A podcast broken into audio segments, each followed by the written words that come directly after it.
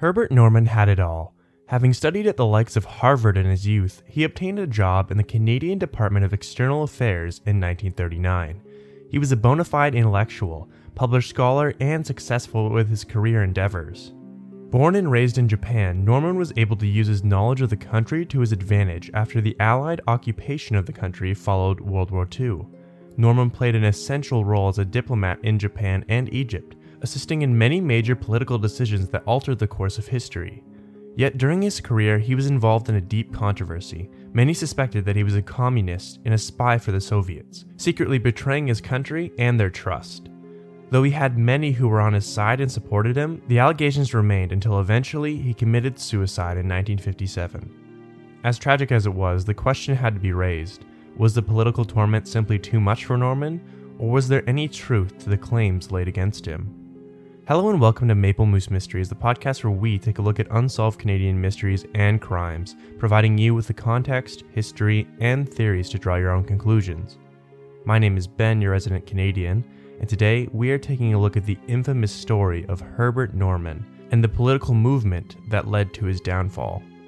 The accusations about Norman came at a time when Americans were experiencing the Red Scare, or a period of intense fear that Soviets were infiltrating their governments. This fear extended into Canada, with the US expressing continual concern that Norman was a communist with a left leaning agenda. So let's take a look at the life of Herbert Norman, the claims and evidence against him, and the Canadian government's response to determine whether he was a secret Soviet spy.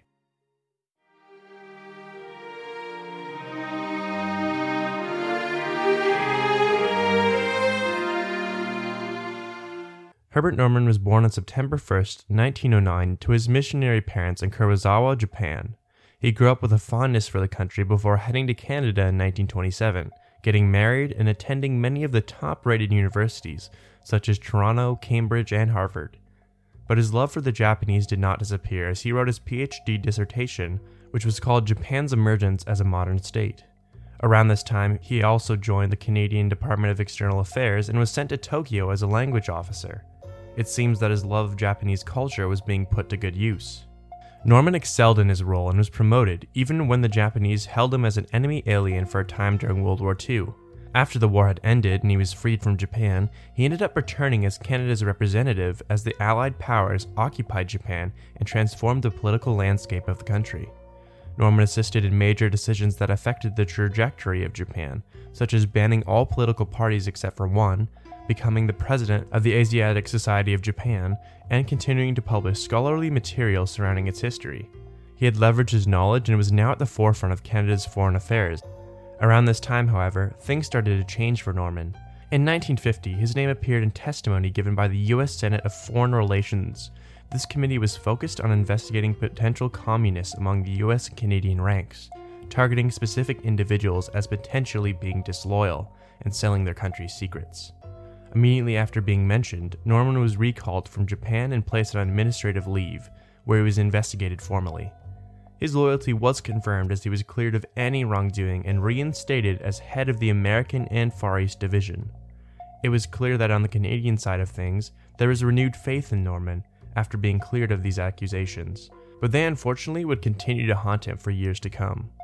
In 1952, he was again accused by those in the US though it's unclear as to how his name kept resurfacing. This time, he underwent an intense interrogation with the RCMP, where he admitted to associating with communists in his university era days. Though he appeared to sympathize with some of their views, especially concerning poverty, he always denied being a member of any radical clubs in his youth. Despite this, he had been less than forthcoming about these involvements in earlier testimony, casting a shadow of doubt and concern over his motives. He admitted that he had understated his potential ties to communism and university in the past, but expressed an interest in wanting to protect his old friends and truthfully having severed many of these relationships with the Communist Party members once he had joined external affairs. Many cite this as being a major contributor to Norman's downfall, as innocent as it may have been. For a time, he was sidelined from his main duties until he was again cleared, this time being placed in New Zealand as High Commissioner. Many of his closest associates continued to support Norman, even as his career continued to go through rough patches. This was also exemplified in his role, as even after two major investigations, he was still heavily trusted. And he was about to undergo his greatest challenge yet, as he was appointed ambassador to Egypt in 1956. He was placed in an intensely important position as the Suez Crisis took place.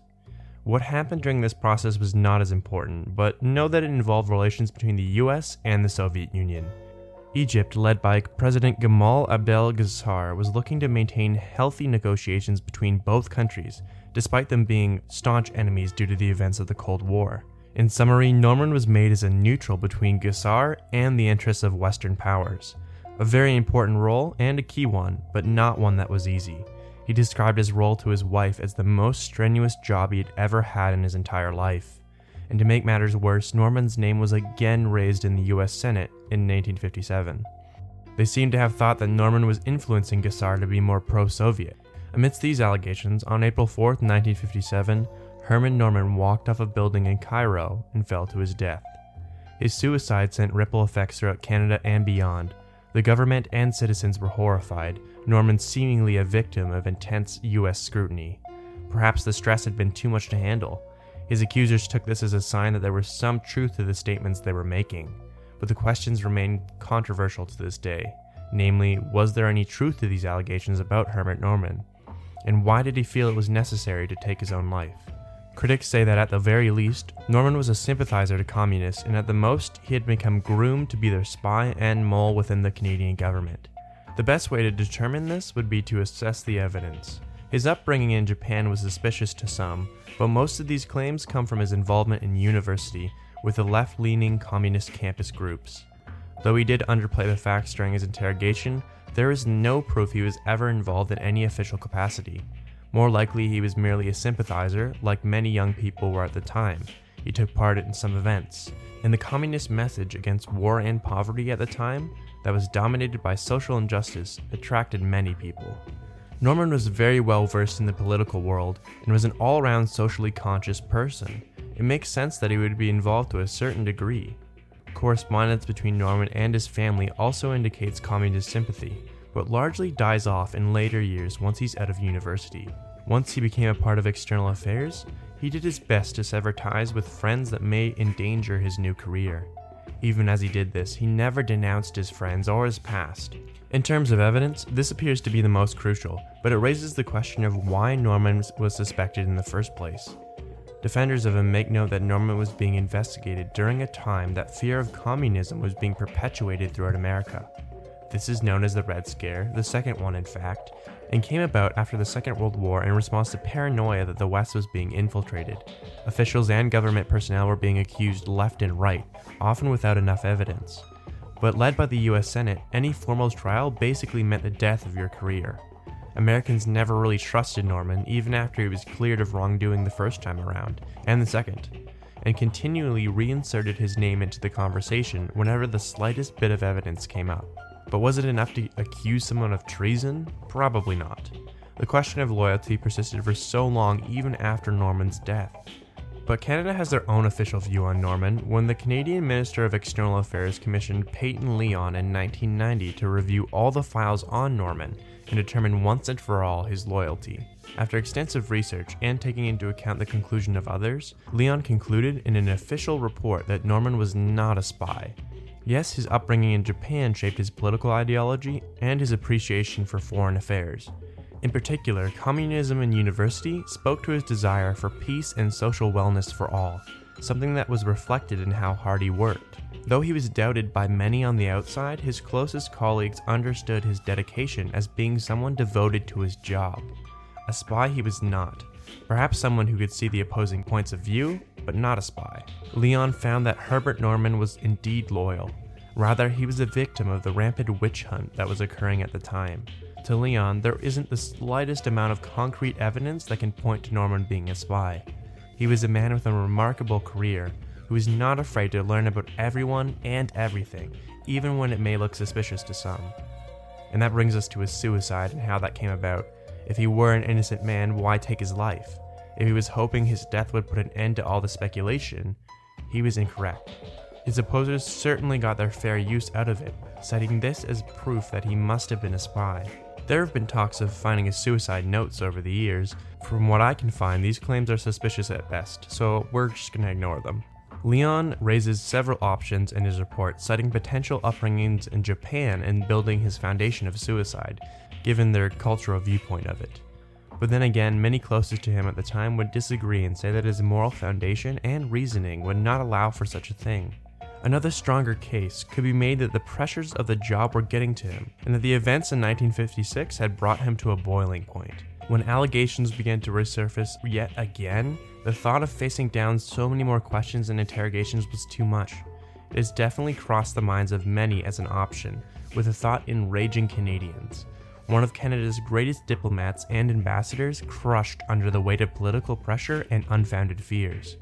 While the nature of his suicide can be hard to place, it is also clear that the mental strain he was under was immense. Many at least hoped that his death would bring an end to such allegations being spread so callously. Even his Canadian supporters had ultimately failed him, and each time they investigated him, they gave weight to these accusations. Their actions have been looked on unfavorably in the time since. Even recent files have found that the RCMP have not stopped their hunt for answers, as they followed his widow for more than 10 years after his death. They even interviewed her 12 years after, in which she defended her husband and his actions. Angry Canadians condemn both American and Canadian action in regards to Herbert Norman, and see him as more of a victim than anything else. Of no doubt was the fact that he was an accomplished scholar who threw himself into his work and as much as there are people today who question his loyalty, there are those who fight to prove his innocence once and for all. So, what do you think of the story of Herbert Norman? Was he a Soviet spy using his intelligence and resources to push his communist agenda, or simply a victim of a fearful government? Let me know what you think by following me on Instagram at Maple Moose Mysteries and sending me a message. If you want more mysteries, crimes, unsolved Canadian stories, be sure to follow this podcast, Maple Moose Mysteries, and rate me on iTunes. It really helps me out and I appreciate it. If you do, hey, maybe we can grab a poutine sometime and talk about other Canadian stereotypes.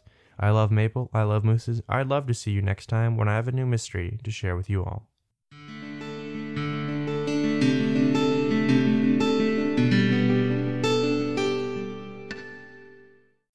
As humans, we're naturally driven by the search for better. But when it comes to hiring, the best way to search for a candidate isn't to search at all. Don't search, match with Indeed. When I was looking to hire someone, it was so slow and overwhelming.